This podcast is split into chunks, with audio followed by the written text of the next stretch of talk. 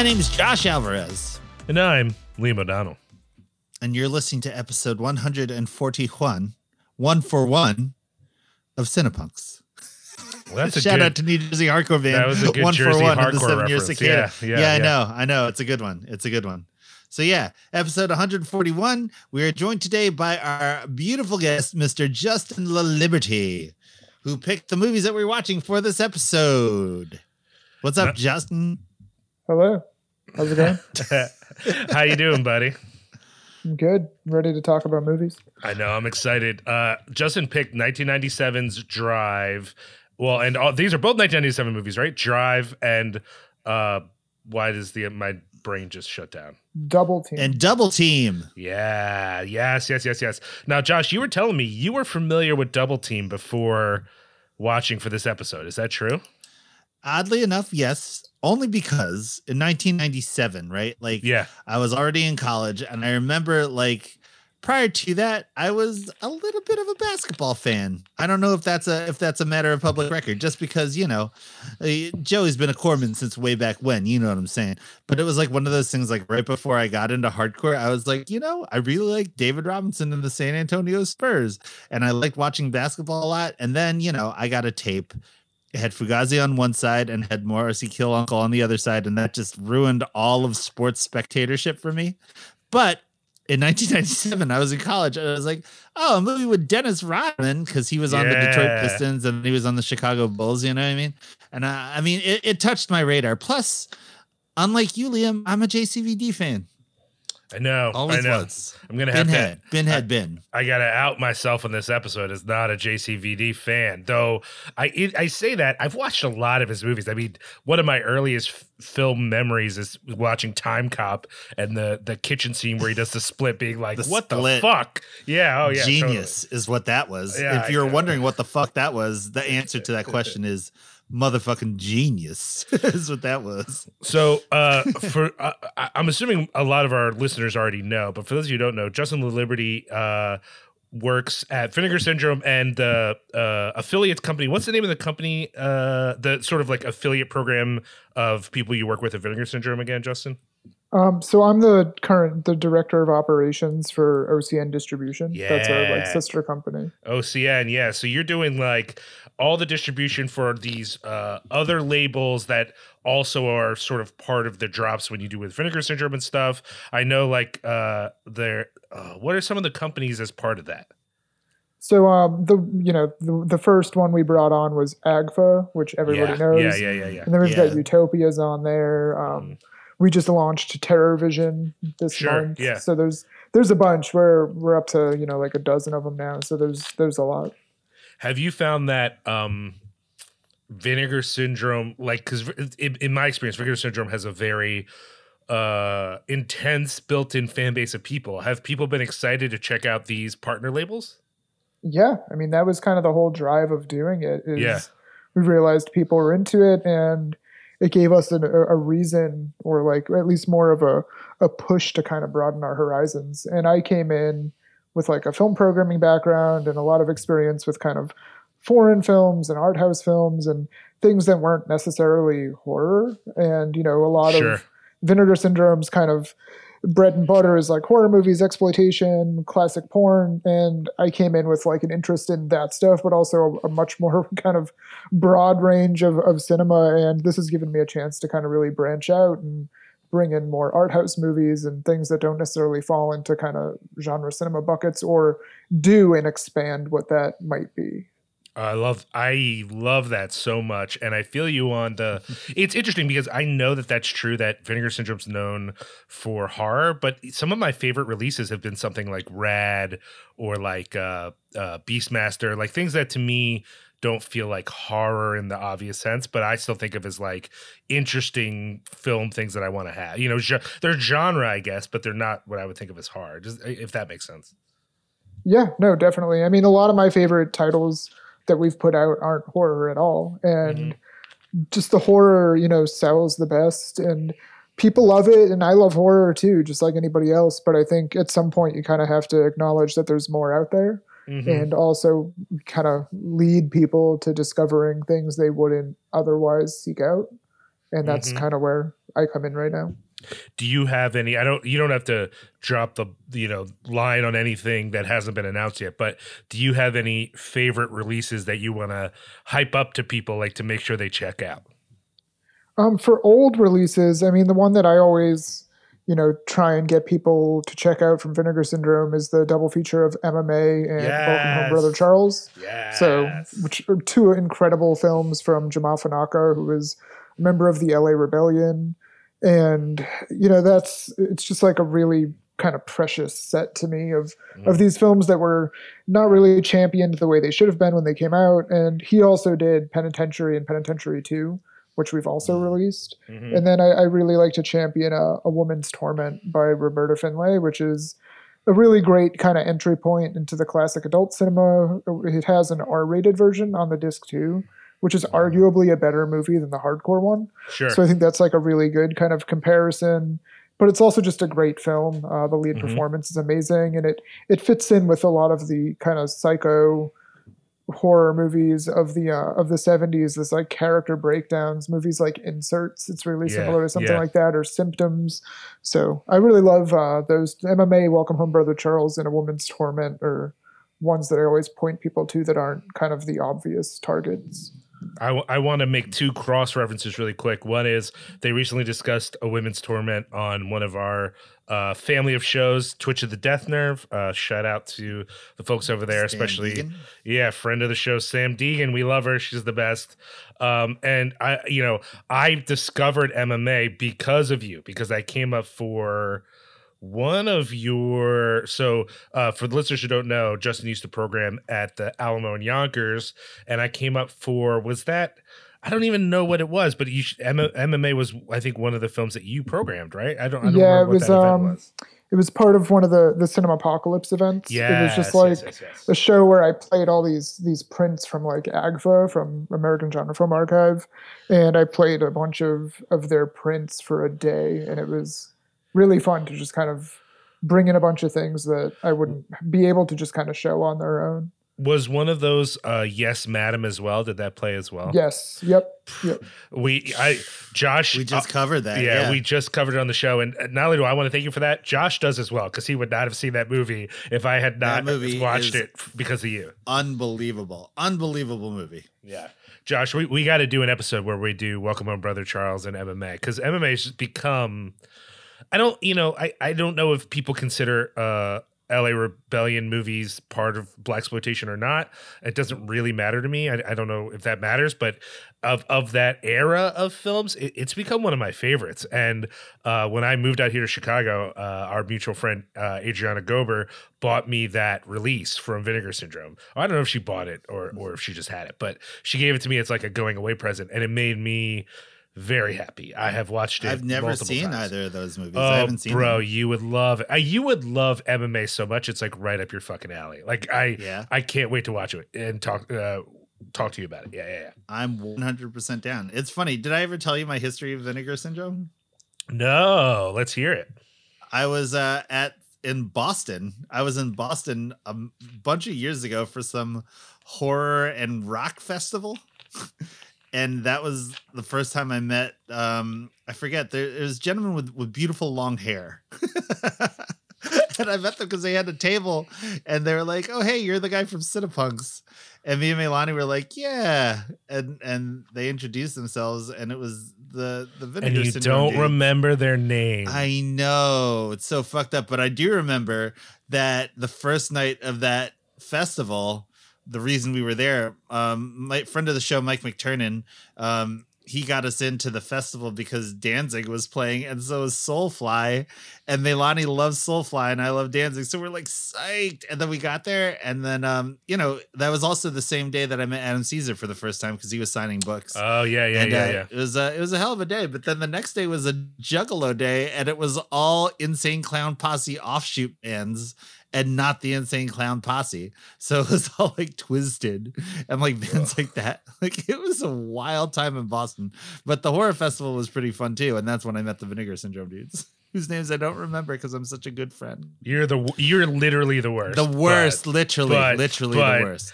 But, Yes. also everyone loves you. I hope you know that. Everyone loves you. I just even as you forget their fucking names. Okay. Uh, Justin, we're so glad you're on the show. Uh, before we get into our first segment, the name of which I will not reveal yet, uh, we really quick want to say thank you to all of our supporters on Patreon. Uh, you make this episode and all the episodes of this podcast and a whole family of podcasts possible. Thank you so much for your support. Uh, check us out, uh, patreon.com backslash cinepunx. That's C I N E P U N X. Uh, Josh, who else do we want to thank uh, for supporting this episode? we want to thank our friends at the Lehigh Valley Apparel Creations, LVAC, xlvacx.com. That would be our friend Chris Reject, who is has been a stalwart companion through our journey of podcasting and revelry. And um, if you have a band, if you have a Dungeons and Dragons role playing club, if you have a, a club of breakfasters, um, and you need logoed material, you can go to xlvacx.com and they will print whatever it is that your group or or you, whatever you want. That's what they'll do. Um, and if you go and you let them know that Cinepunk sent you, um, Reject will probably make fun of you, probably.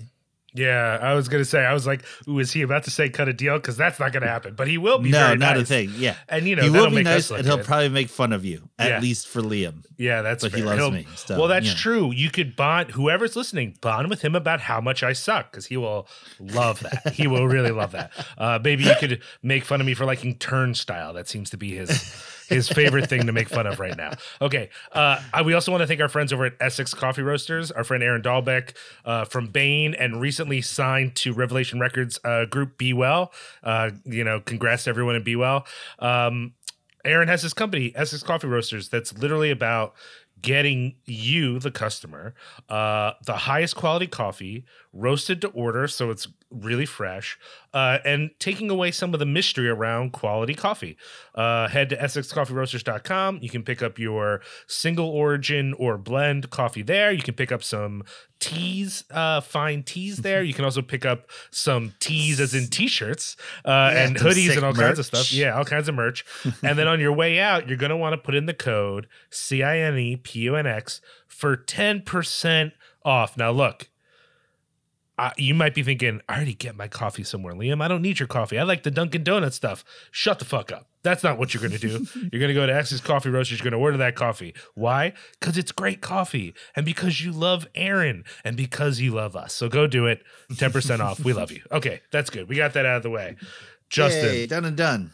Now is the time when we do the only regular segment we have other than the fact that we talk about movies. It's the only thing we do, but we always forget the name of it. Every episode, we can't remember what it's called. 141 times. We never know. It's What's always it- like a surprise. It's like, I mean, maybe we should write it down, Liam. no, that doesn't sound like us. Uh, it's like Woody and Booty. Is that it? Um, heck on my back, maybe. Yeah. Junk in the trunk. Was that it? No, that doesn't something sound like right. it. No. Yeah. No, it's called Whack, It on, on track. Track. Yo, Whoa. screaming that into a microphone sounds so dope because I But feel was, like, you know, it was so loud. I feel like we, I, I don't know. I don't, it might be too there's loud. some adjustments that may have to be made. Yeah, I'm sorry. Yeah, I don't know. It's I'm okay. sorry. I'm It's new to this. Yo, I mean, I'm gonna put that on my on track file. That I got. I'm, I got the H6 working and a microphone set up with a boom stand, like a real podcaster. I know. Yeah, I know. I You're- know. You're really kicking it up a notch. You're a real professional. It only took us eight years, Liam. yeah, no, that's a reasonable amount of time to accomplish any goal. on track, became a podcaster. Go on, Liam. What have you got? well, remember, Justin actually, is wait, our wait, guest. Justin. Come on. Justin, would you like to go first, middle, or last, describing things that you have done recently that are whack, bad, and or on track, good? I have no idea what to do, so somebody else should go first. all right, all right. I'll I'll lead the way. I'll lead the charge on this one. Uh, I even you know I had a little bit of time, so I even made notes because people will know that I always get to this thing that we do every single episode, and then I'm like, what have I done? Even I don't even know what to talk about. Um, I watched a little movie that we discussed last episode, but we only discussed it in the sense that you had seen it, and that's Candyman. I watched Candyman. Mm. Uh, I liked it a lot. I really, I really liked it. I get some of the more reasonable criticisms of it, like maybe that parts of it are a little repetitive or it's not as scary as the original. I understand all those criticisms, but I think I liked it overall. Jo- uh, Josh, I remember you liked it a lot as well, or were you kind of mixed on Mhm. it? No, I loved it. I thought it was okay. great. Okay, Justin, have it. you seen Candyman? What did you think of Candyman? Yeah, I did not like it. Oh wow, talk to us about that. I want to hear why. I mean, I I also love the original. Like it's one of my all time favorite horror movies, like hands down, probably in like my top ten horror movies. So I, I went in with some pretty high expectations, but also I really like Nia DaCosta. I like, you know, what she's doing. I was really excited to see her take on it. And Sure. you know, Jordan Peele's affiliations, kind of whatever. Like he's you know, he didn't make the movie, so I don't really care, but I don't know. I, I was excited. I was I was curious to see like a totally different take on it. I was curious to see what they would do with it in our current social political climate, and it just kind of missed the mark for me. It felt very like it felt like it was kind of spoon feeding a lot of the politics to people. I thought it hmm. was really you know a little too on the nose. The climax. I don't want to spoil it for you know people no, who haven't yes, seen I it, agree. but Yeah, I thought some of it was just it felt very kind of surface level. Like I didn't really get, you know, with with the original, the gentrification is is something that we didn't really see a lot of in horror movies, especially, you know, like horror movies of the early 90s. You didn't really get a lot of that kind of political element. You know, people under the stairs kind of goes into it, but for the most part, outside of, you know, something like Tales from the Hood, politics were pretty removed from kind of the forefront of horror in the 90s. So Candyman, I think, is this like really special movie that has, you know, is, is kind of didactic in how it approaches what it's talking about. And this one now just feels like it's it's too little, too late almost. I feel like Hmm. Candyman, the original, is better at talking about kind of the perils of gentrification and you know using Chicago as a location.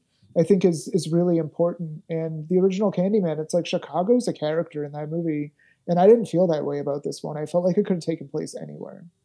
Hmm. That's interesting. I I didn't feel that way, and uh, specifically because I live here now. And in fact, it's it's a little weird because um, I kind of am sad that part of the reality of Chicago is a lot of the most memorable things in the original Candyman, like not all, but some of the most memorable things, they don't exist anymore. So like I couldn't do a Candyman tour. Like you couldn't do you could do like some scenes, but like some of the uh places that you would want to see like don't exist anymore. So this one felt a little more real to me in the sense of like I've been seeing these places recently, and so I was doing the the fucking uh, meme of like pointing at the screen a little bit, like, oh, oh, yeah, look at that, oh yeah, look at that. And in fact, I even had this weird experience.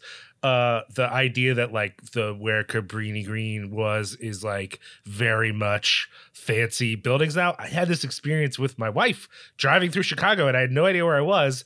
And I I'm next to this beautiful building, and I look over and I see the buildings that still remain. You know what's left of the the single family home stuff, and I was like. Oh my God, th- we're here. We're at the spot. And Susan's like, What are you talking about? I'm like, This is where Cabrini Green used to be. That's the building. That's a, it's going to be in the movie. And she just was like, Oh, okay. Like it was, it meant nothing to her. Susan doesn't care. Yeah. Well, I mean, you know, she cares about the historical stuff, but Candyman the movie she doesn't care about. Anyways, um, so that part, I, I will say, I, I, I, I liked it overall. I think, especially for me with how it ends, I do wonder. My first thought was that was that was maybe too on the nose, but I still kind of liked it.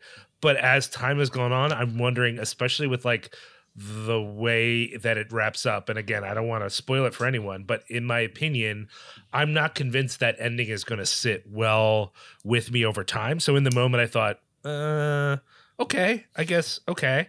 And then the more I've thought about it, I'm like, I don't know if I like that ending or not. I'm not sure.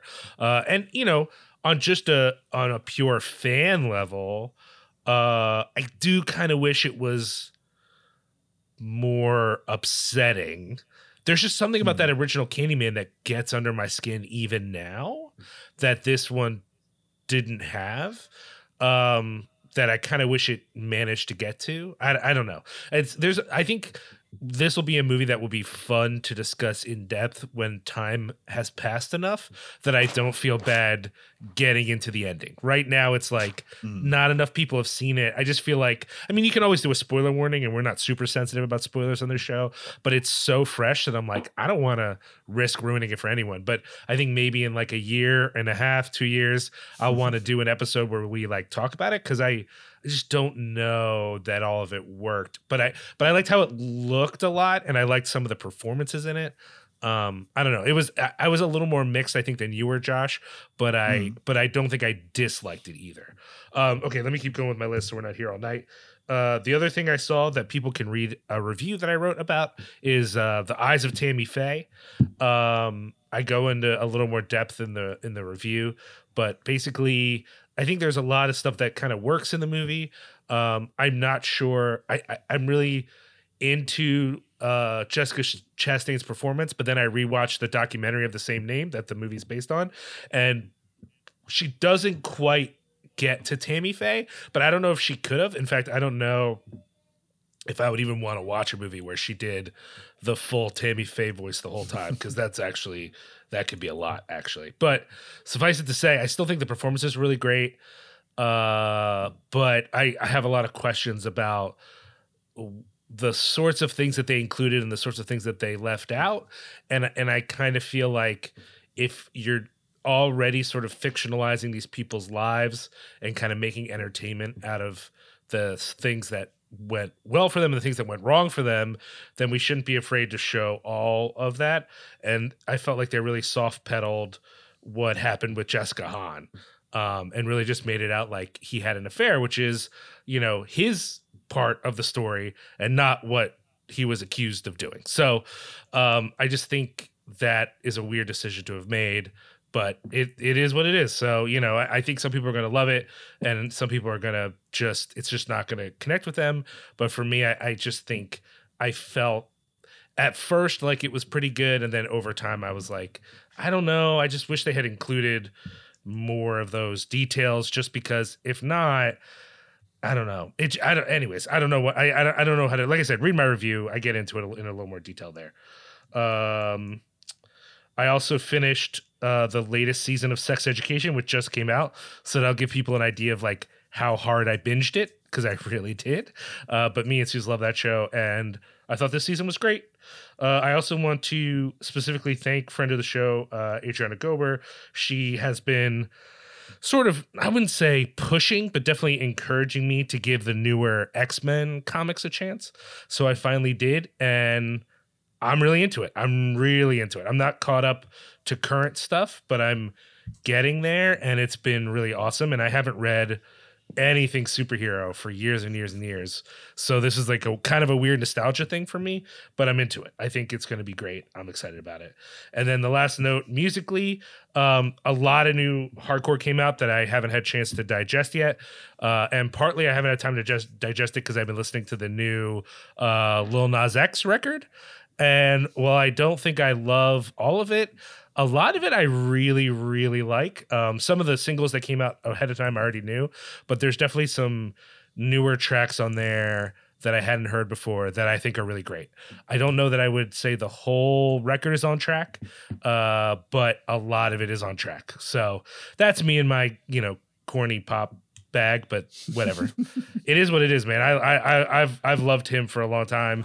I, I was slow to to get on board than other people, but I, I just think he's great. Nice. Uh, Justin, you want to go next, or you want Josh to go? Yeah, sure, I'll go. Um, I don't know. I've been I, I consume so much stuff on a weekly Sure, basis sure. that it's it's kind of hard to to really get into it. But the thing I've been spending a lot of time with the past week is uh Deathloop for PS5. I don't know if either of you are gamers, but Oh, I've been eagerly awaiting that, and it's it's pretty fantastic. It's as far as storytelling goes, I think it's the most like inventive storytelling I've experienced in, in a long time. So it, it basically, I feel like, does what Tenet wishes it could have succeeded. sure. doing. Yeah, that's awesome. So. I'm yeah, I'm pretty like immersed in that. That's kind of eating up a lot of my free time. I was gonna say, how much time is that? Like, I, I feel like, especially for someone whose job seems like uh, a lot of intensive stuff, like you know, whether you're uh, watching a lot of things or you know doing whatever, it's it feels time consuming. How do you, do you find a lot of time to game? It's I don't know that that's one of my major barriers to you know I used to do it when I was younger and I stopped and now when people ask me like oh how come you don't play video games anymore I'm always worried it's gonna eat up my time. Do you still find time to like put in the time you want to the game? Yeah, I mean it, it's obviously game dependent. You know, it's Sure. it's hard for me with some of these like hundred hour RPGs. Like it just Yeah. seems so daunting. But a game like Deathloop, it's like you know the total game's probably like fifteen hours or something. So if I put in a few weekends, it's not bad. You know, it's just like that's less movies I'm gonna watch in a week, which is fine because I've already watched like almost seven hundred movies this year. so it's like I don't really Wow. I don't well really need to keep sir. watching movies. I think I can, you know, take a break for a bit and play a game. So it's Yeah. it also is just kind of nice to have like a breather and consume something that's entirely different than what I'm doing on a daily basis Mhm. for work. I mean, I think that's what's different, right? Is that your job is doing something that a lot of people do leisurely. And I, I feel like, I mean, I'm sure you do, from what I can tell on the internet, you do still watch movies for fun as well. But I could see wanting some way to get away from that if it's like all your time. A hundred percent. I mean, that's that's the thing is I love watching movies. I love it more than you know most anything else in my life. But there's days where it's like I'm watching stuff for work. I'm QCing stuff for work. I'm like really intently like just you know watching stuff. So sometimes it's like I want to be a little bit more active and.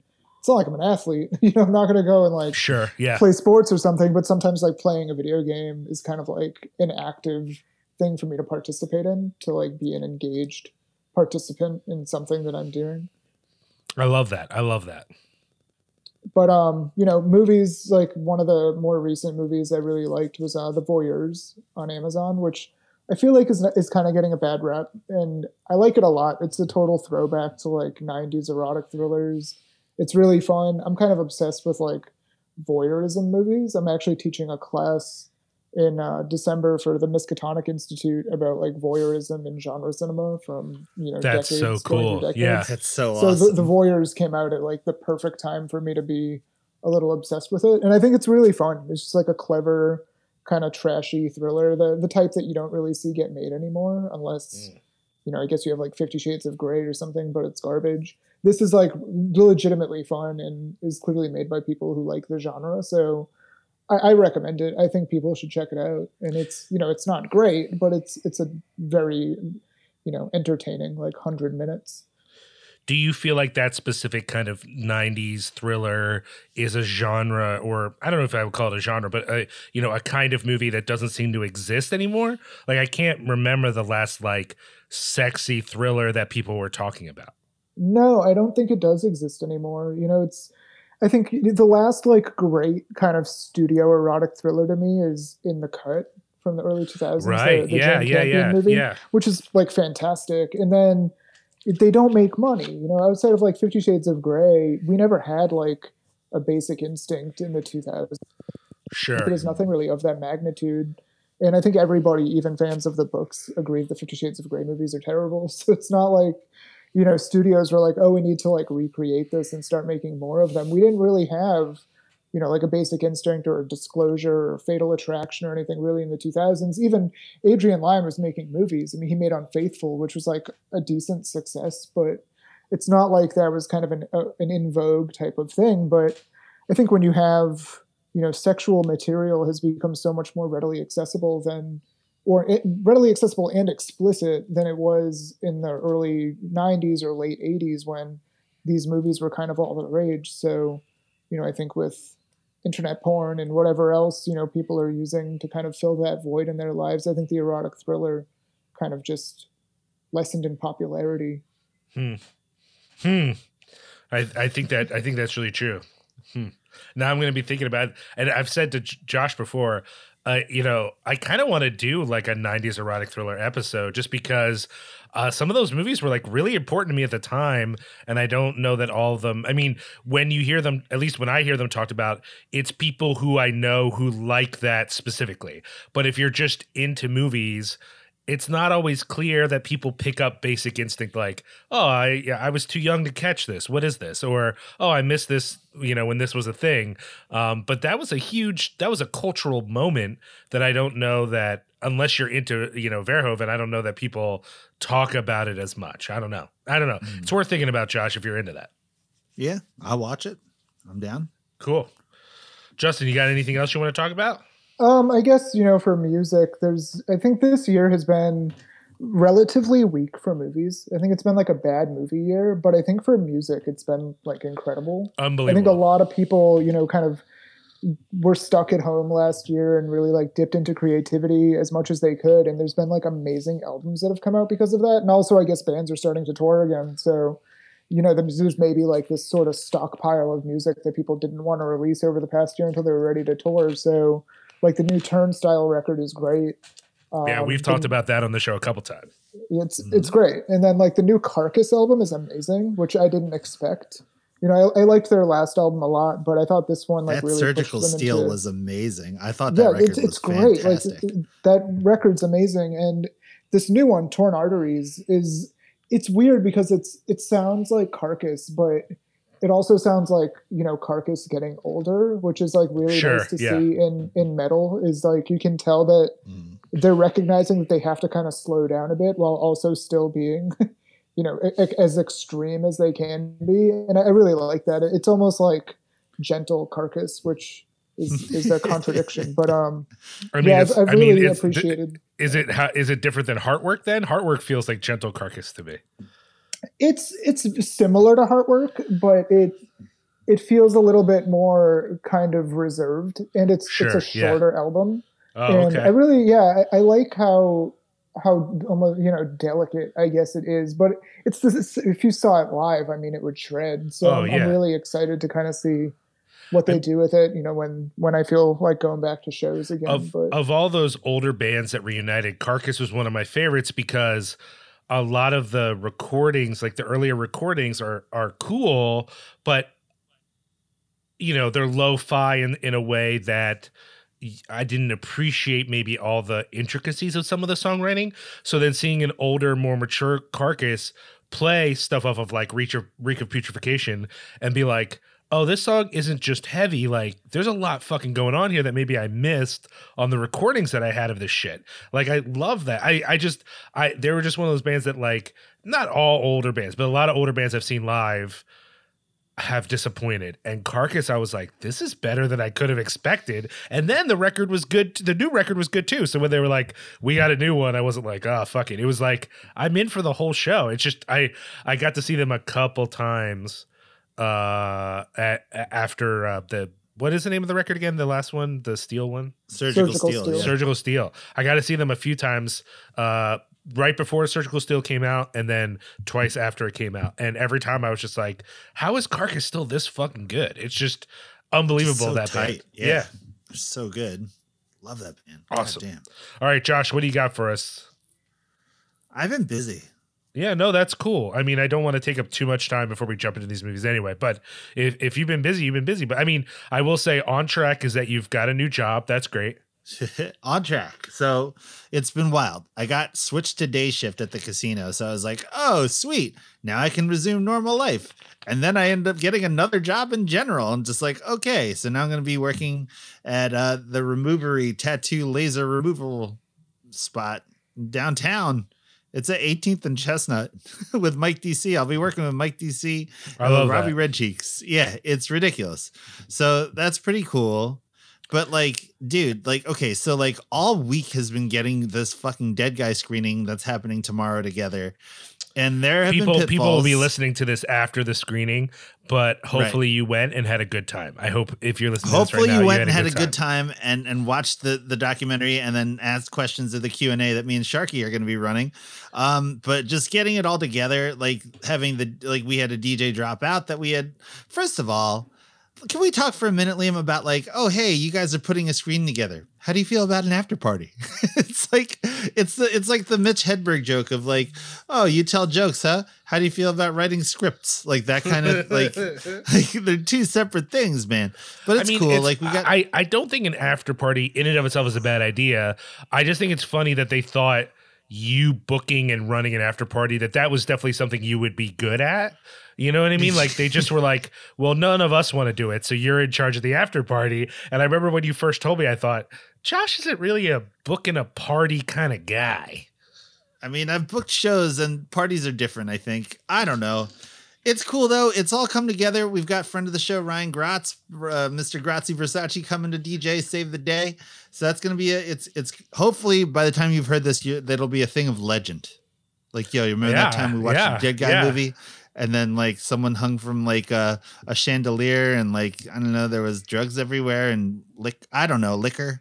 It's cool. I mean, Like, hopefully after after uh, hopefully at the after party, Tim Singer will light something on fire, and then that will be the best night of everyone's life. It'll be wild. But uh, on Friday, I went to the Met on North Broad Street and I saw Jim Gaffigan. And uh, Oh, Melania and. I saw Jim Gaffigan. That was hilarious. I don't know what your thoughts are on Jim Gaffigan. I, I know some people find him to be very wholesome and therefore not very funny. I think that man's fucking hysterical. And the show was unbelievable. It was kind of weird because we got the tickets off the StubHub before the show. And then we got there and they're like, Your tickets aren't scanning. And we're like, Well, we just got them. And then they're like, Oh, they were issued a refund, the person, the original purchaser of these tickets. And then there was like a bunch of rigmarole, but we ended up with like really nice seats. They were way in the front and everyone was wearing a mask. So it was pretty cool.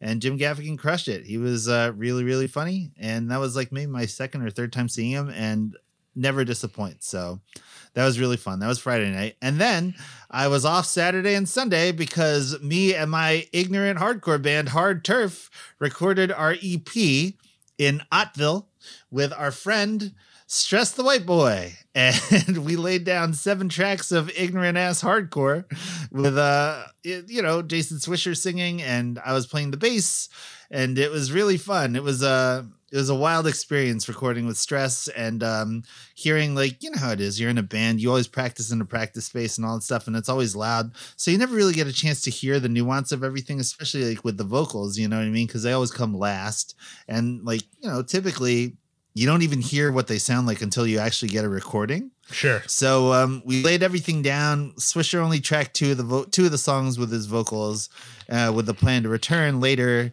to finish the the rest of the EP or whatever. And um, overall, it was really fun. I'd never recorded like that before in like um, just like a stress free environment, especially when the the recording engineer's named Stress. It still was not very stressful. Um, we He's had a really very good time. relaxed. He's a relaxed gentleman who I like very He- much.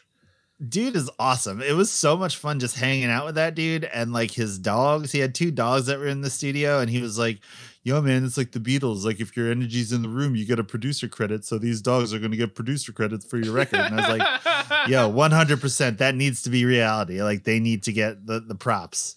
So, um, but yeah, I felt really good about the recording, and um, we're getting like preliminary uh, mixes together now, and we're hearing them from Stress, and I think they sound pretty good. I, I hope it's uh I hope the thing I hope once it's finished people will be into it. But you you can never tell in this day and age. You know what I'm saying, guys? Like I don't know if people are gonna like the shit that I be doing, but I'm doing the best that I can. So that's where I'm at. And then um as far as uh movies go, I watched a movie called Cured. Have you guys heard of this movie? It's a documentary. Uh, came out last year. Um, Hmm. I think they screened it at Outfest. It is basically a documentary about having homosexuality removed as a diagnosis in the DSM 4 Oh, and okay. the it's about the road of um, psychiatry and psychiatrists particularly that um, wanted to work towards a more equitable like definition of mental illness and they felt that like you know homosexuality was in the dsm-2 that's when it was introduced and uh, they're up to the dsm-5 now i believe that's the diagnostic and statistical um, sure. uh, I forget what the actual letters mean. It's like the Bible for psych, right? It's like where all like the issues are listed and everything.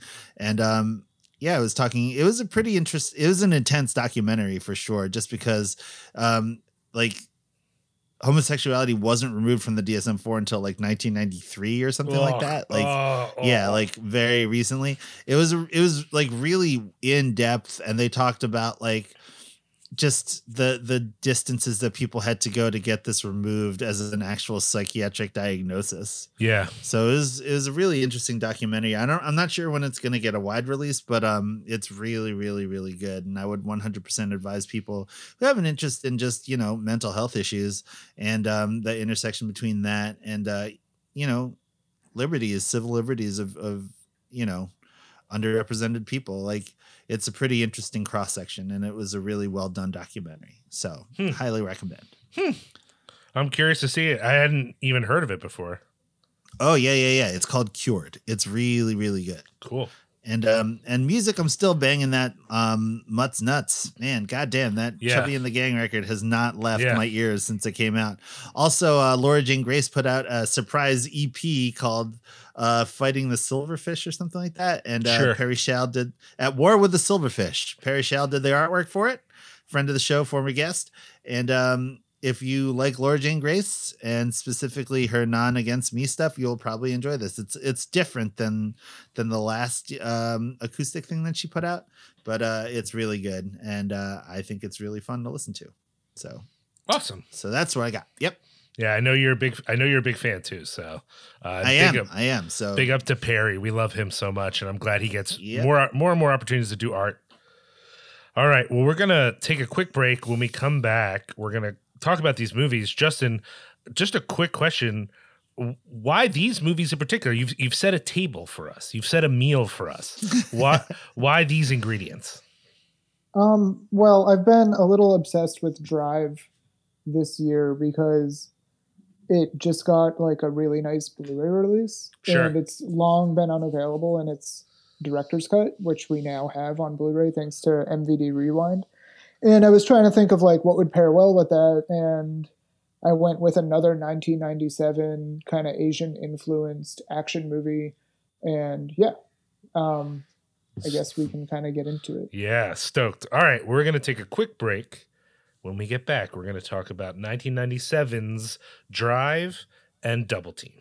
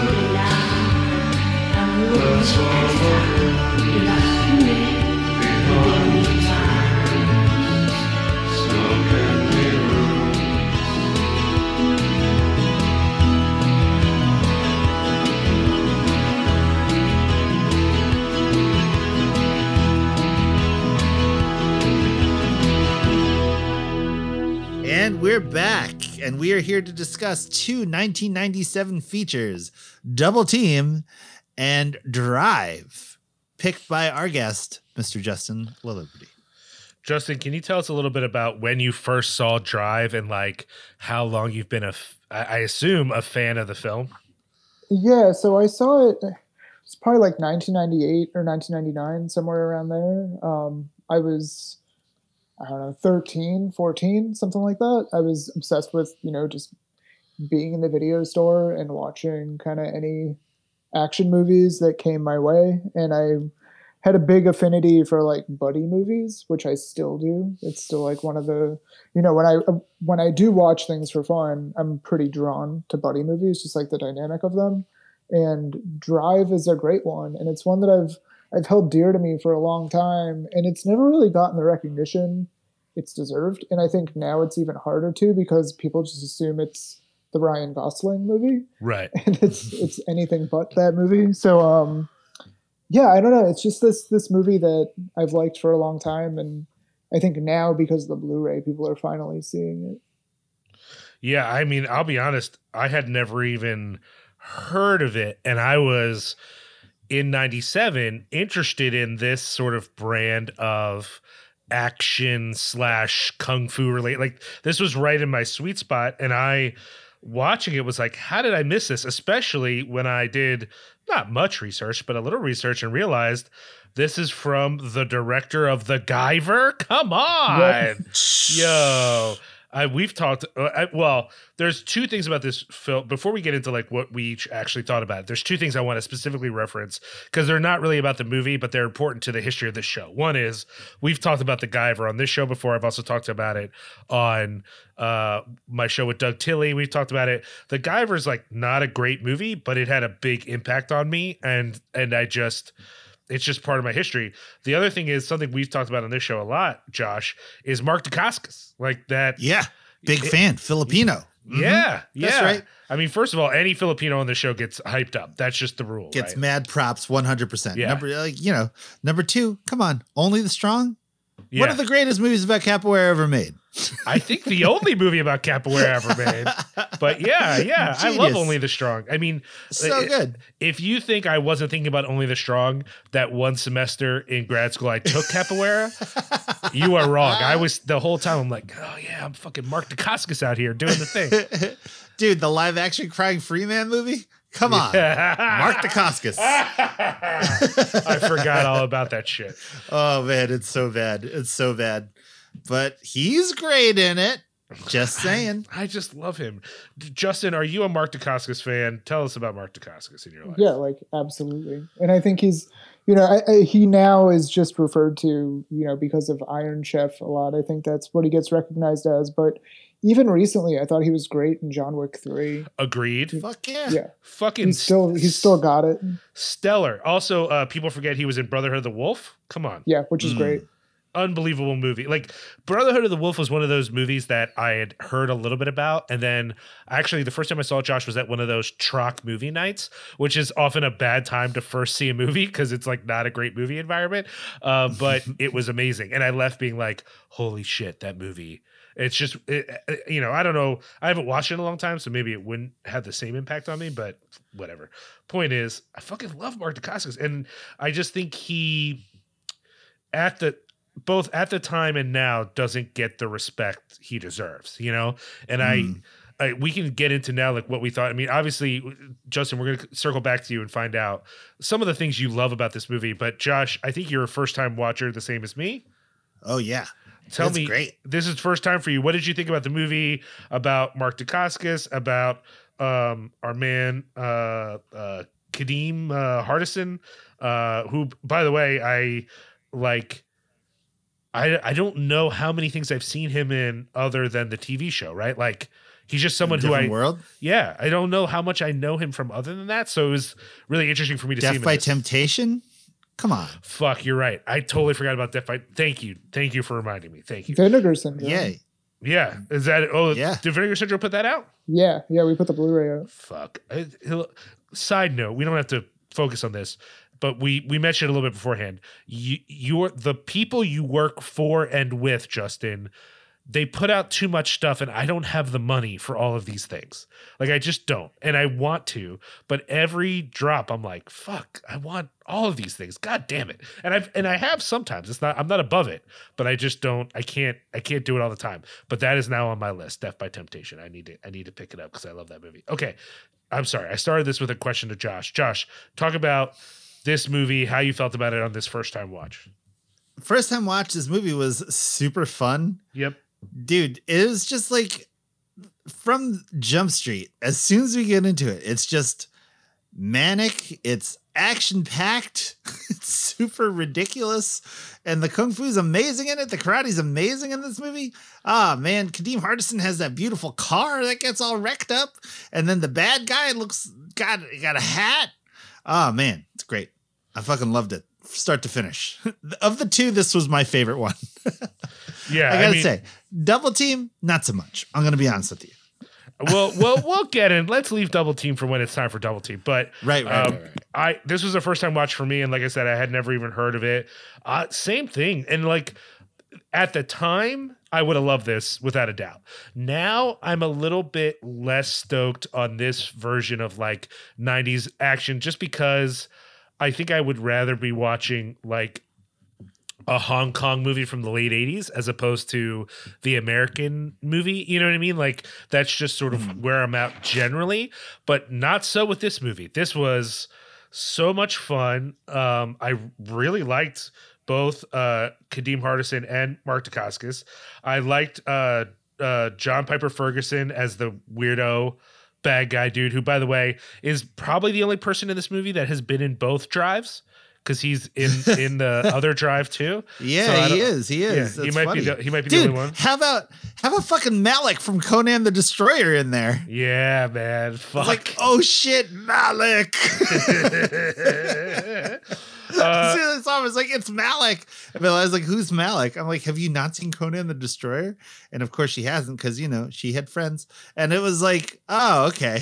Yeah. I guess I'm the only person who gives a shit about Malik from Conan the Destroyer. Well, even though he's he's only on like a video phone, uh, James uh, Shigeta, Shigeta, Shigeta, I, don't- I don't know if I'm pronouncing that right, but uh, Oh yeah. he's sort of Yeah, the villain, the villain of the film.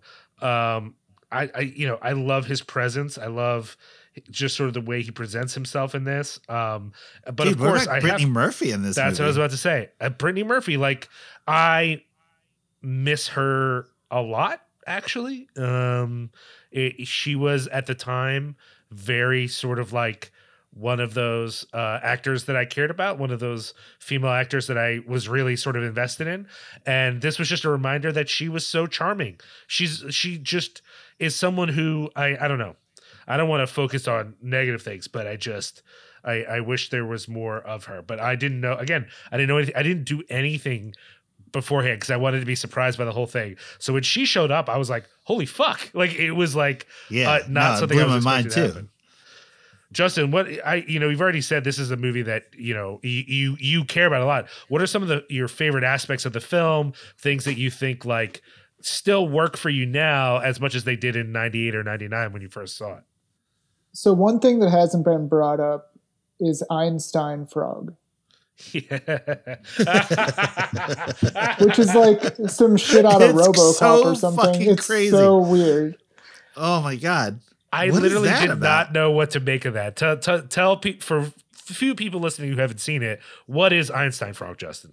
It's like a TV show within the movie that's it's like something out of like a dystopian sci-fi thing. And I think Yeah. the thing that Drive, you know, has going for it that I don't think is up front and center when you're like looking at any kind of packaging for it or anything usually written about it is that it's very much a sci-fi movie. Yeah. It's it's sort of Yeah. like Hong Kong tinged buddy comedy action movie, but it's also a sci-fi movie. You know, Mark Dacascos plays this guy who's like cybernetically enhanced, and there's like this weird sort of like future bent to it that's almost like kind of like a demolition man, but it doesn't really you know in, influence the world at large as much because Right. they had like a three million dollar budget. And that's kind of left, you know, sort of behind the scenes. But there's like some of the weapons they use are clearly like future weapons, and they have this like weird TV programming. And yeah, Einstein Frog is one of those things that like sets this apart from any other movie like this at the time because it doesn't feel Sure. like it belongs. It's just like, what is this? We're in like a different territory now, and we're in the hands of the guy who gave us the Guyver. Well, Because- ex- uh, well Yeah. exactly, exactly. The Guyver is great. I it's Fuck. I haven't seen it in so long, but Bro, I remember loving the shit out of it. I mean, I loved it too. I, I can't say it's great, but it is it is great for I. It's it's hard to describe the feelings I had for the Guyver just because it was so important to me at the time. Anyways, let's get back to this movie. I just want to say, Justin, your point about the weird futureness of it. I I mean, I understand that it's it's limited by its budget, so we're not going to get even if they wanted it like fucking floating cars or spaceships or something. But this kind of like near future where things are different enough that it's not now, but they're still kind of recognizable. I really love that, and I, and I agree that there's this show. It adds some sort of strange, like dystopian angle, like that this world is like kind of more fucked up than you realize. I, I also kind of felt that way, though I guess it could exist. There was just something about the Apollo 14 club that I just was like, what the fuck is this? I I, I, I loved it. And uh, you know, so 90s that it's like it's in the future and you know because this guy's in one of those weird suspension circles. Remember those things? Oh yeah, yeah, yeah, yeah. That that shot of the dude shot. Yeah, when he's in that and then he gets caught in the crossfire, I was like, that has to be one of the more 90 th- 90s things I've seen in a movie in a long time. Because I remember those things, and it was like every family fun center, they're like, don't you want us to strap you into this circle and spin you around? That was a real thing for a while. Yeah, they had one at Exilorama at the Echelon Mall. Ah, Like you, fuck that thing. you man. literally reached right into my brain of the example I was thinking of the Exilorama at the Echelon Mall, a place where I played many hours of Alien versus Predator in 1995 Oh, to so good. 1997. Street Fighter. Yeah, yeah, yeah. Yeah, That was yeah, yeah, yeah. That was my shit, Josh. When when the Echelon Mall had that uh, dollar theater, that's why. Oh, I, yeah. that's why I saw The Crow in the theaters ten times because it was a dollar. Yeah, that's that's where I got kicked out for sneaking in to see Pulp Fiction because it was rated R and I was not yet eight or seventeen or whatever the fuck. So, yeah, yeah, yeah. They, I I bought a ticket for Don Juan DeMarco and then they kicked me out oh, because they found me. sure, sure, sure, sure, Yeah. sure, sure. I tried. Me and my friends, But we anyway. saw we saw The Crow a lot, and because they played it forever, they played it for like almost two years. Uh, we also saw Jurassic Park a lot when that came out. That was a that was a So and, good. and and then uh, uh, Billy Madison. It's so funny because I'm not even that big of an Adam Sandler fan, but it was like. Yo, it's a dollar. Like I have a dollar. Let's go watch Billy Madison again. Like it was just, on the big screen. yeah. Why not? I don't know. So good. Yeah. So anyways. perfect. Anyways, uh, yeah, I just think uh, the for me uh, the sci-fi angle of this thing that you pointed out, Justin, is part of what makes it work uh, in a way that like kind of keeps me like wrapped up in it. Like it's part of why I'm like a little more invested, and uh, it's not that I'm against you know uh sort of buddy action movies per se but that's a little less interesting to me than suddenly Mark Dacascos is like, I came here, I have a thing in my heart. It's like this adrenaline engine. It gives me basically fucking superpowers, right? Like he could just, uh, you know, fight forever. There's just, I don't know, something about it. Just like I was really into it from the beginning. It's crazy. Yeah, it was so good. I mean, all the fight sequences are so well choreographed. And they do the thing where they put the powder in the fists so that when they hit, like the powder puffs out. I really, really love that. I love in the final fight sequence when the dude's sunglasses get broken in half. Ah, goddamn brilliant. When he hits him and then the, the like the dude's standing there and then you just see the sunglasses break in the middle. Yeah. What Oh do, my What do we what do we think of our uh, whip wielding villain? And and uh, what did we think about the scene where he tries to whip Kadeem? Like how how did we feel about that? It was pretty brutal, but I was in. I was in. I mean, what is gonna not watch that part? Of course. I mean, no, no, no. I know. I just it, it was interesting because I was like, is this is this weird? Am I uncomfortable? I don't know. I don't know if I I don't know what to make of this. Is this but, weird? But he still beats him. I mean, he wins. I guess that's cool. And that I mean, I do kind of like that dude. Is like, why is this redneck even on the payroll of this company? Like, it, it's such a strange. Like, you're in America now. I have a duster on and a whip. But I, I but also like, I love that dude's performance. You know, like it was. I don't know. It was kind of strange. It, it was it, its What- own so- sort of thing. How about the scene when they're going through the motel and they're looking for uh, Mark Dacascos and all that, and they're they have the key, but they're still unlocking the door and then kicking the door in. Did you think that was weird? Because I'm like, yeah, motherfuckers got the key. Open the with the key. It's like, why? That hotel kicking- scene's amazing. Though. It's The- so good. It's The so scene where good. Dacascos fights with the shoes on his hands. yes. Oh my god, dude! It's as so soon as he good. puts the boots on his hands, my mind was blown. I was just like, "Oh my sweet baby Jesus! This is the greatest action movie ever made." It was so much fun. Justin, did you feel like the fighting, like specifically the martial arts in this, as opposed to the action overall, that it was a little more uh engaging than some of the other stuff that was going on in the 90s like I, I feel like there was a lot of movies where in my memory at least i thought they would have more interesting martial arts and then they end up being a little more of the traditional american action film whereas this film i felt like a lot of the fighting was pretty good like well choreographed interesting stuff Well executed at that too. I mean, I think they knew that the audience for this was probably more in Asia. And Right, in the US, right. this got dumped direct to video. So a lot of places this ended Ah. up just direct to video, but some of the Asian countries, it did play theatrically there. So I think they probably knew who their audience was. sure And that's kind of ultimately what they made. But at the same time, this was shortened pretty heavily. Which version did you guys watch? Because, like, on Tubi, it's streaming on Tubi, but that's the cut down version. That's a good Um, question. I watched a version that a friend acquired for me, and I don't know what version it was. So the the version that's on Blu-ray now is the two hour like true uh, version. Oh, it- so it's it wasn't it's two, two hours hours. long. It has we a lot more exposition in it. It has way better music. And then Oh, there's a version that was cut down by about like 20 20, or so minutes and it takes out a lot of the you know story like plot beats and then it has this like techno soundtrack over it Yeah, I think ours had more of the techno soundtrack. I think that's right. Now I got to get the Blu-ray, Yeah. Justin. You're you're you're ruining my experience. I need to know the full thing. What what would you say as someone who's probably seen both versions? What would you say is the major stuff that we missed out on? Because it, it wasn't bad as an hour and 40 minutes, but I I do think maybe more exposition would have been more interesting.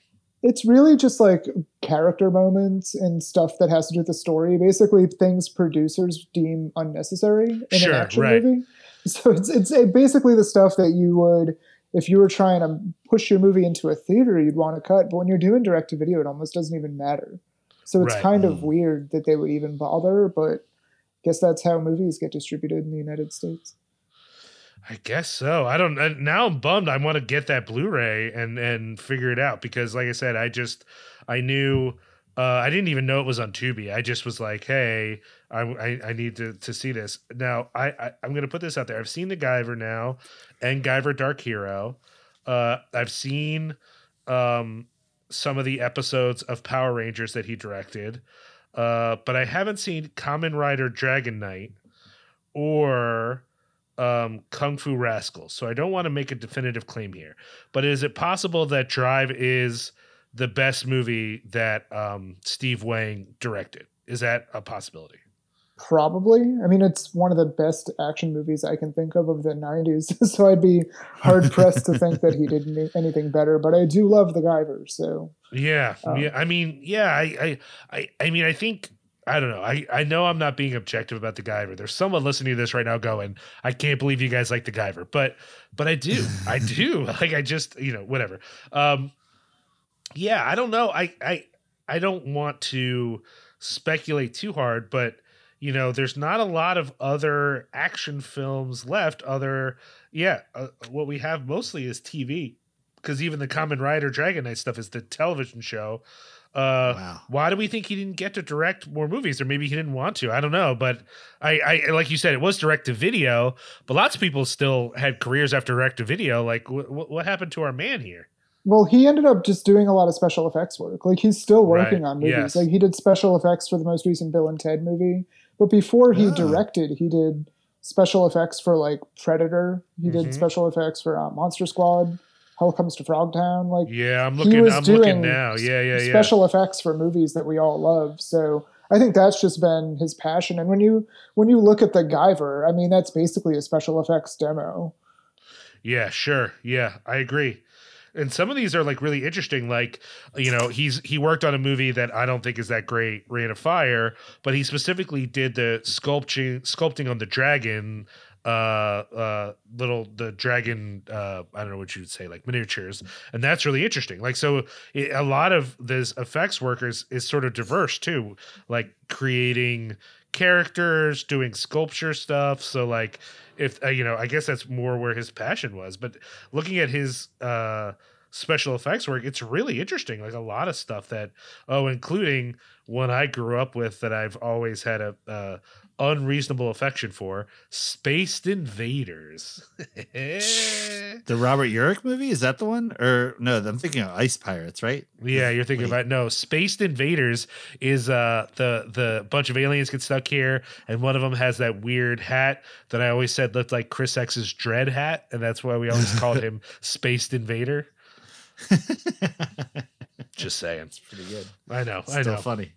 Um, okay. Anything else? What else do we still need to talk about Drive other than?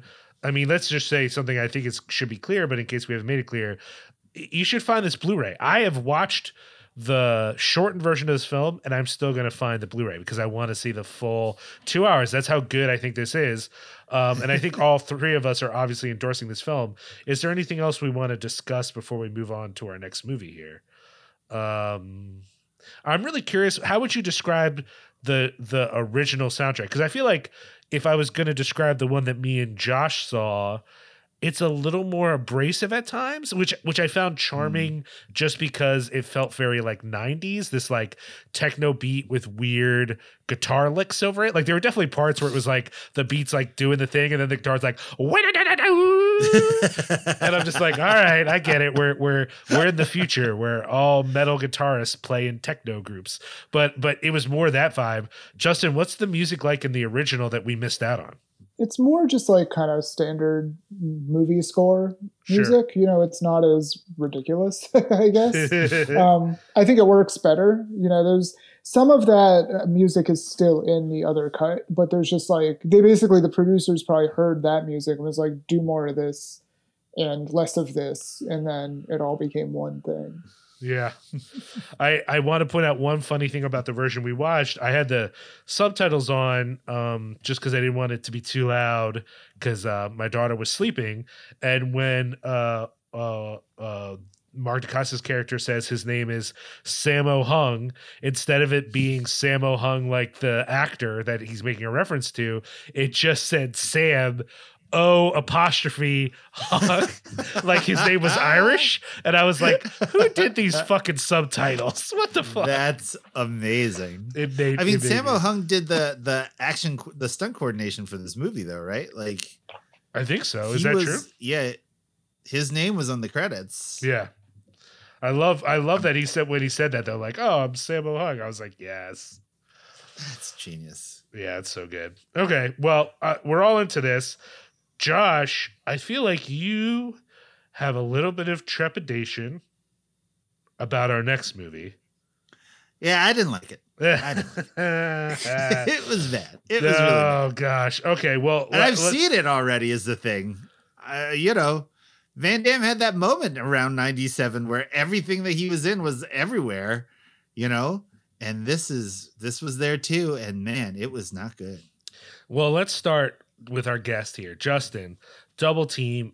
You know, wh- what do you love about the movie? What does it work for you now about the movie? Like, you know, how do you feel about it? And a, and a little bit, if you're willing to, about your your relationship with JCVD. So, I mean, I'm a huge JCVD fan. For the Love that. record. Love Like, it. Love it. huge JCVD fan. Everything from you know like his sort of goofy '80s stuff to his more you know kind of almost like borderline avant-garde like Universal Yeah. Soldier entries from the 2000s, which I think are Mhm. like bona fide masterpieces. Like Universal Soldier, um, Day of Reckoning, and Regeneration. I think are probably the two best movies he's actually ever made, and he did those in the 2000s. So Sure. I think Mm. you know that's kind of the opposite of the majority of the the people he was making movies alongside in the 80s um, he only Mhm. got better with age which i think is an anomaly for action stars Yeah. Yeah. so um, sure. I, I have I mean, like I've a seen lot No of Retreat, No Surrender. That movie sucks. Yeah, I mean that's the thing. Like he was in all these goofy movies alongside, you know, like Stallone and Dolph Lundgren and Schwarzenegger, and like their acting chops never really got any better. They were clearly like playing a part, and Van Damme like never settled for that. And I think when you look at a movie like JCVD, it's very clear Mhm. that he can act, and he also has like really good comic timing. I think he's like a great persona, but I think he's like a legitimately good actor. And I mean, Yeah. that's not something you see in Double Team, like for the record but I, I do think he's like a really interesting performer. And something about Double Team, you know, you look at his career trajectory and like he had all these like fight movies, movies that really emphasized his fighting, like Kickboxer or Bloodsport or, you know, The Quest. These movies that are mm-hmm. very traditional, just like tournament fighting movies. Right. Yeah. And then he got into stuff that was like a lot wilder. And, you know, if you look at kind of, if we're doing these two movies or like Asian influenced American action movies, and the clear like precursor to all of this is John Woo's Hard Target, which Right. of course mm-hmm. stars Van Damme. And Van Damme had a very clear affinity for like, you know, Eastern cinema. And he kind of made this happen. So like John Woo comes with Hard Target, and then following that in 1996, you have Ringo Lam comes to America with Maximum Risk, which is Sony. Sony produced Maximum Risk, and then Sony does this like two off Van Damme Tsui Hark thing with Double Team in 1997, and then in 1998 they do Knockoff, and it's clear that they think there's money in this because John Woo has been you know making money. Like he made a ton of money with Hard Target. Broken Arrow was huge. 1997 also sees John Woo doing Face Off, which is the same year as Drive and Double Team. So there's clearly like this very big kind of Asian influence happening Right. in Hollywood to the tune that Sony are like, hey, let's give Double Team, this movie starring Jean Claude Van Damme and Dennis Rodman, a $30 million budget and make it this like wide release movie, which is kind of a weird thing in like hindsight. Like you have this basketball player and this, you know, Van Damme wasn't exactly like a hot ticket by this point in the 90s. Like he was still popular, but he wasn't like a Schwarzenegger. You know, he didn't have like a True Lies in the middle Mm. of the decade. Like his biggest movie around that time was probably you know Sudden Death or something, and these were pretty small movies compared to what Stallone or Schwarzenegger were doing. So it's a pretty weird move for a studio to kind of be to have a lot of faith in what they were doing with Double Team, and they even like this the original script for Double Team got optioned for over a million dollars, which is crazy when you like see what this movie's about Yeah.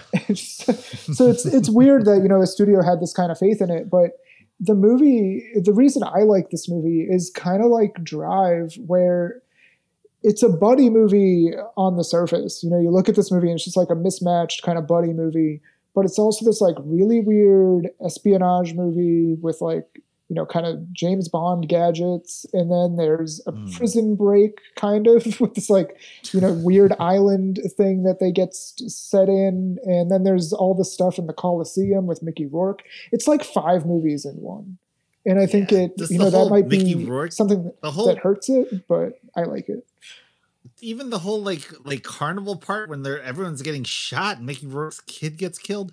Like what the hell am I even looking at? Yeah it's, It's it's so just a ton of different movies Yeah. but also that kind of speaks to the Hong Kong influence. I mean, you look at a lot of the movies that this is kind of building off of from, you know, even starting in like the 70s, the 80s, and even, you know, John Woo's Hong Kong movies, they're all like all over the place, you know, and they have these like different mm. set pieces that don't necessarily tie into each other. And I think that's what makes Double Team and especially Knockoff the next year really feel like movies that like were just plucked out of Hong Kong and given like a, an American box office star and thrown into American theaters. And then they didn't resonate. You know, it's Double Team was a box office disaster. Knockoff was a disaster too. They both only made like 10, 11 million dollars. They didn't do well. I mean, Double Team opened the same weekend as that Val Kilmer movie, The Saint, and that did Oh, almost yeah. double the box office of it, which is, I mean, nobody cares about The Saint now. But I guess you could say nobody cares Yeah. about Double Team now except for me. So I don't know. I mean, for me, I, I think you're right, actually, that one of the things I find charming about those Hong Kong movies is how all over the place they are and and and they don't follow a lot of the assumptions I think people make about you know that that a narrative has to have only one direction. I, I feel like there's a lot of Hong Kong movies I've watched where sometimes I'm being introduced to characters and I don't know why. And I don't find out why for a real long fucking time. But I'm still supposed to be invested in whatever their plot is before it like comes into the the main part of the story. Uh, but for me, I, I guess it's it might be because of not finding Jean Claude Van Damme very compelling that I don't feel wrapped up in this movie at all. It might also be Dennis Rodman who like is really bad. I don't know. Yeah. I don't know, Uh, Justin. I I, I can see liking JCVD, but but are you a fan of Rodman in this film? I just feel like Absolutely not. No, his he's terrible. performance is unbelievable. it's to the level where I can't imagine someone on set being able to hold a straight face, like, "Yeah, you got it. You nailed it, man. That was it. You did the scene. We're good. That was a good performance, and you're you're worth the money that we're paying you for this thing. Like, you totally nailed it. Like, my man, fucking blow. Like, one hundred percent, I would be better in this role than Dennis Rodman. You know, like you could just put me there. Don't even give me the fucking script, and I'll nail it harder than Rodman does. Like, it's It's- just it's just such a bummer because like again i don't love jcvd but i certainly don't think i've seen anything where i think he's like distracting me from the movie with his fucking performance i don't love him as a actor or even as a martial artist but i don't think like oh fuck he's totally ruining this whole thing that's that's never happened i'm just not a fan Robin, I'm like every scene he's in, I'm like, what is he fucking doing right now? You know, Yeah. Meanwhile- every single time. it's weird. It just was really weird. I was really thinking like, I mean, that- just the suit and the fedora for the last for the third act of the movie. Like, bro, really? Like, what's His happening hair color here? al- yeah, yeah, also just yeah. changes like a dozen times. In it. yeah. I Uh, mean, when also did he keep in find mind, time this to dye was- his hair? this is like Carmen Electra era Dennis Rodman too, right? Like this is like when he was like in this weird mix of like celebrity and sports. And I mean, I guess that's how you end up in a movie with JCVD in 1997. But wow, what a turn, eh? Yeah, I, I, I, will say, I don't actually mind the Mickey Rourke performance in this. I think he's pretty good, actually. I, at least uh, uh, watching it, I wasn't distracted by him. I thought it was pretty fun. One of the things I found more like, I think some of the editing in this movie is kind of crazy, and maybe that's just a 1997 thing. But watching it now, I just was like, it, it all felt a little frenetic for me.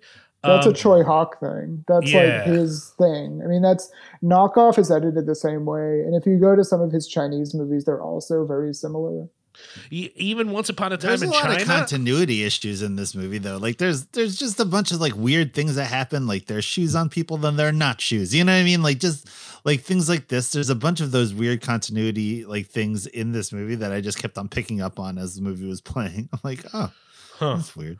That's interesting. I didn't notice any of that. I was I was just more I really wanted there to be so even though I don't love JCVD, there's usually a couple of sequences in some of his movies, especially something like Hard Target, where I'm like, oh well, this is fun. I, I don't love him as an actor, but I'm having fun. I think this is like a fun action set piece. I didn't feel that way about anything in this movie. Like there was nothing that Mm. like I really was on board with. Uh Josh, was there any sort of action set pieces that you were into, regardless about how you felt about the rest of the film. I mean, there's like the whole movie has these like action set pieces that are fine, right? Like I enjoyed them, but then like Mm. the CG of 1997 inter interjects and it just takes you right out of it. You know what I mean? Oh, Like, sure, dude, the whole sure, sure. Coke machine bit at the end. Like, the the first was- movie with Coke machines in it. Was Yeah. is that true? Really? Yeah, it's like a, it's a weird statistic thing. It was like the first movie to like have Coke machines or something. Yeah, yeah, yeah. so that's yeah, why yeah. they're they're like really like prominently on display in the end. Hmm. so funny. So just yeah, that whole sequence. I would have been there for it, but then like the weird fire CG and then the smoke CG at the end, even though we can say that this is like the smoke bomb of my my you know sign off. sure, right, right, right, Pretty right. funny. Yeah, I, uh, I, uh, yeah, I don't know. I mean, I, I, it's interesting. I Justin, I was thinking about when you were talking about JCVD, and it is true that some of his more recent stuff is kind of interesting, and and I, and I, I have to agree with you that I, I don't know. I don't think it would be fair for people to say that he can't act at all, regardless of how they feel about some of his movies. But I, I don't know. There's just so much. Do you find that you're finding something in some of his like uh let's say mid-career movies that are less uh sort of respected there's still stuff there that you enjoy about him in them? Is he do you find him compelling outside of some of the obvious stuff? Like uh, i think a lot of people love early career. Like i know a lot of people who would swear by kickboxer bloodsport hard target all that kind of stuff Timecop. Uh that my, my first experience with him uh and then a lot of people who do like his more recent you know stuff how do you feel about that mid-career stuff is there still stuff you would pick out that you're like oh he this is really good and he's good in it I mean, I don't know. I, I also grew up with his movies, so I have like Sure. a very firm nostalgic attachment to them. Just Yeah. like in watching them, you know, repeatedly. Like I wore Yeah. out like a Timecop VHS or like Double Impact. Like these are movies that were like super formative for me. So I mean, I'll always kind of have an appreciation for them, probably beyond the level I should. Same for like Steven Seagal movies. I mean, this is the kind of shit that I mm. just like became a movie fan off of.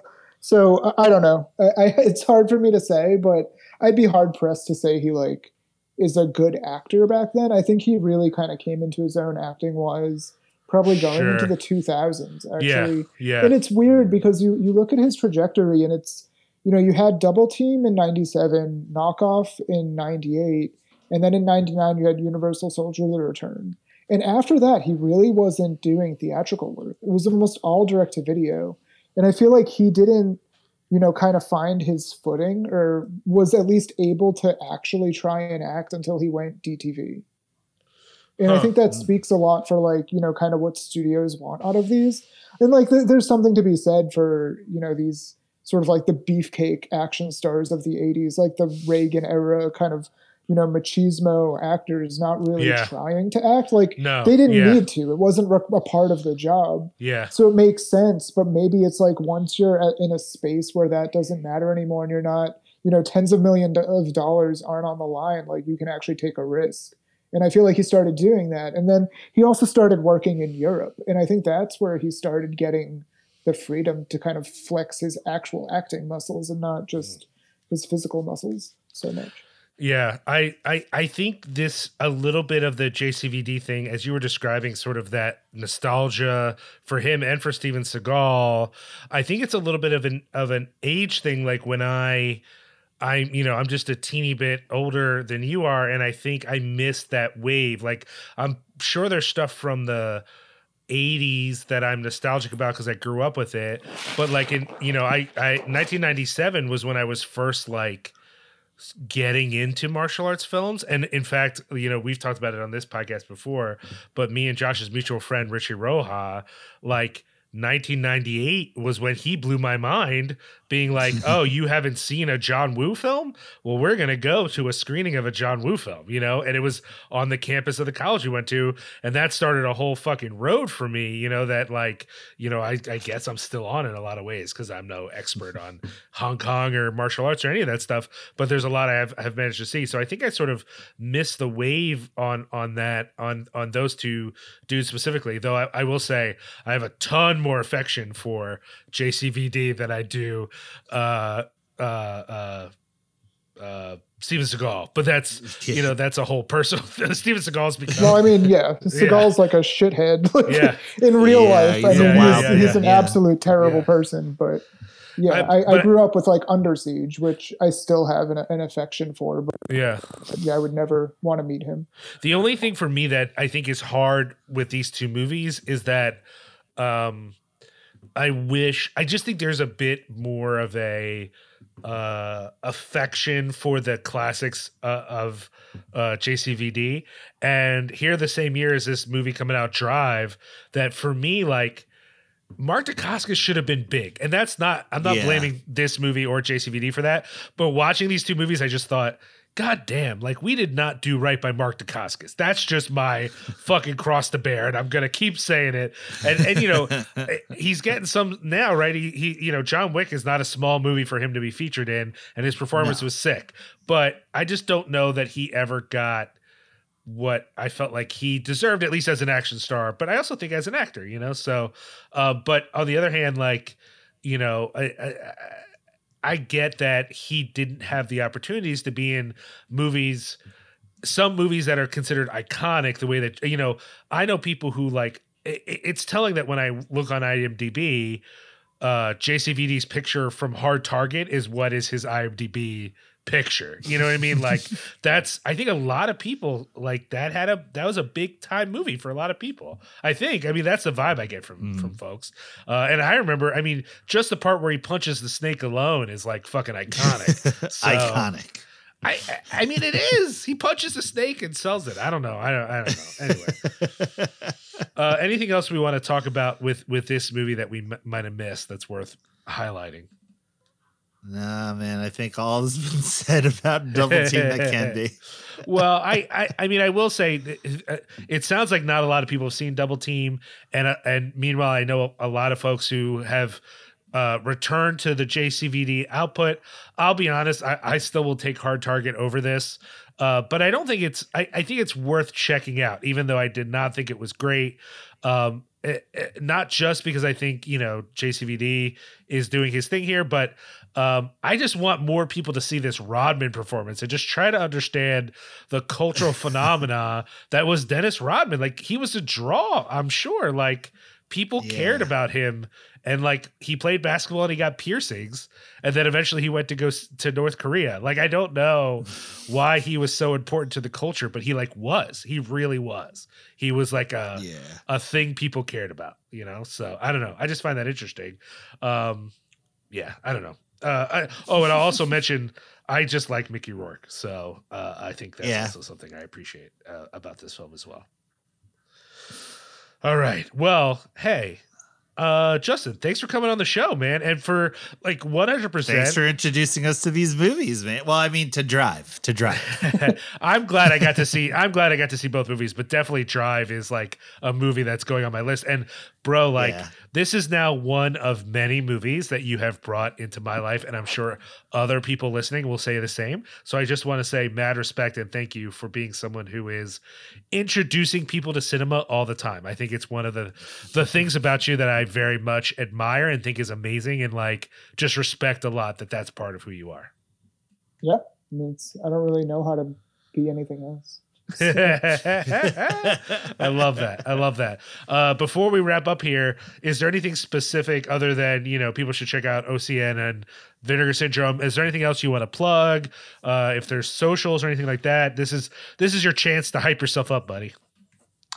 Um, no, I think you know it's you know buy stuff from Vinegar Syndrome if if you're inclined. I'm teaching. Uh, I'm instructing like an online course with Miskatonic Institute, December thirteenth. Can find out information on on their channels about that. And otherwise, I mean, I'm on Twitter. You probably know how to find me. It's just J L A L I B S, and yeah, I mean that's pretty much it. I'm around. I'm easy Yo. to contact. I want to I want to hype up that Miskatonic thing too. Like I've gone to those before. Uh, uh, me and uh, my other co-host Justin Lore have been to the uh, a few of the events in Brooklyn. We got to see some just awesome folks speak, and I know that one of the people who works with that is a friend of the show, Joe Yannick. So shout out to Joe. We love you. Uh, yeah, I think not only should people check out yours, which sounds awesome, but check out Miskatonic. You know they they're doing stuff online right now. I'm sure if this fucking pandemic ever ends, they'll do stuff in person. I think they mostly do New York and London. Uh, so uh, we don't have a ton of listeners in London, but we have a couple. Uh, if they, if they, you know, it, everyone should check out the online stuff. If they come back in person, do that too. I remember going to a few of their events, and these are amazing speakers in a room that is like not that packed out, and I think they really are offering just some really awesome educational opportunities around horror genre there's you know they've had authors and directors and just a like a, an interesting variety of presenters over the years so check check them out i i, I respect that a lot uh all right well we're done uh josh how how should they keep up with us Follow us on the socials at C I N E P U N X. And, uh, you know, just, uh, yeah, do that. Rate- Rate, rate. review, subscribe. yeah yeah And, uh, you know, tell a friend, man. Yeah, Let man. people know you dig Yeah. our show. Yeah. Also, check out the other shows. I mentioned Twitch of the Death Nerve, but there's a whole lot of shows on the network that are doing great things. Check them out. Shoot them messages. Follow them on socials, uh, and you know, check out some of the writing too. There's there's interesting stuff coming up. Oh, is worth plugging. Coming up is Cineween, where we spend all of October celebrating the spooky, the weird, the creepy, whatever it is. Uh, keep an eye on the site. There should be a lot of writing, hopefully some videos. I assume Josh and Sharky are working on a cool video. That'll be neat. We are. Um, we are. Uh, but also, like, if you're someone who's looking for a venue to write, uh, we don't have any money, but we'd love to feature you and hype you up. And you know, hopefully, you can use that as a as a venue to go somewhere and get actual money because you should get paid for writing stuff. So, uh, you know, hit us up. We're always cinepunx at Gmail, uh, and you know, we appreciate you paying attention, checking it out. Justin, thanks for being a guest. We really appreciate that. And uh, yeah, I guess we're done here. Have a good evening. Thanks for listening. Smoke bomb. Do you like spooky movies? hair raising tales, Insightful criticism? judgmental hot takes, then you're going to love Horror Business, the horror podcast on the Cinepunx Podcast Network dedicated to all things weird and spooky. My name is Leo O'Donnell. And I'm Justin Lohr. And every episode, we're going to tear apart your favorite and not so favorite horror movies to get to the bottom of what makes these movies great or maybe not great. Whether it's The Beyond, Prince of Darkness, or *In Inseminoid, we dive in on a double feature every episode, and then we talk about it. Some of our insights are great, and sometimes we just complain. So if we have to suffer through it, so do you. Horror Business, available anywhere you find fine podcast products.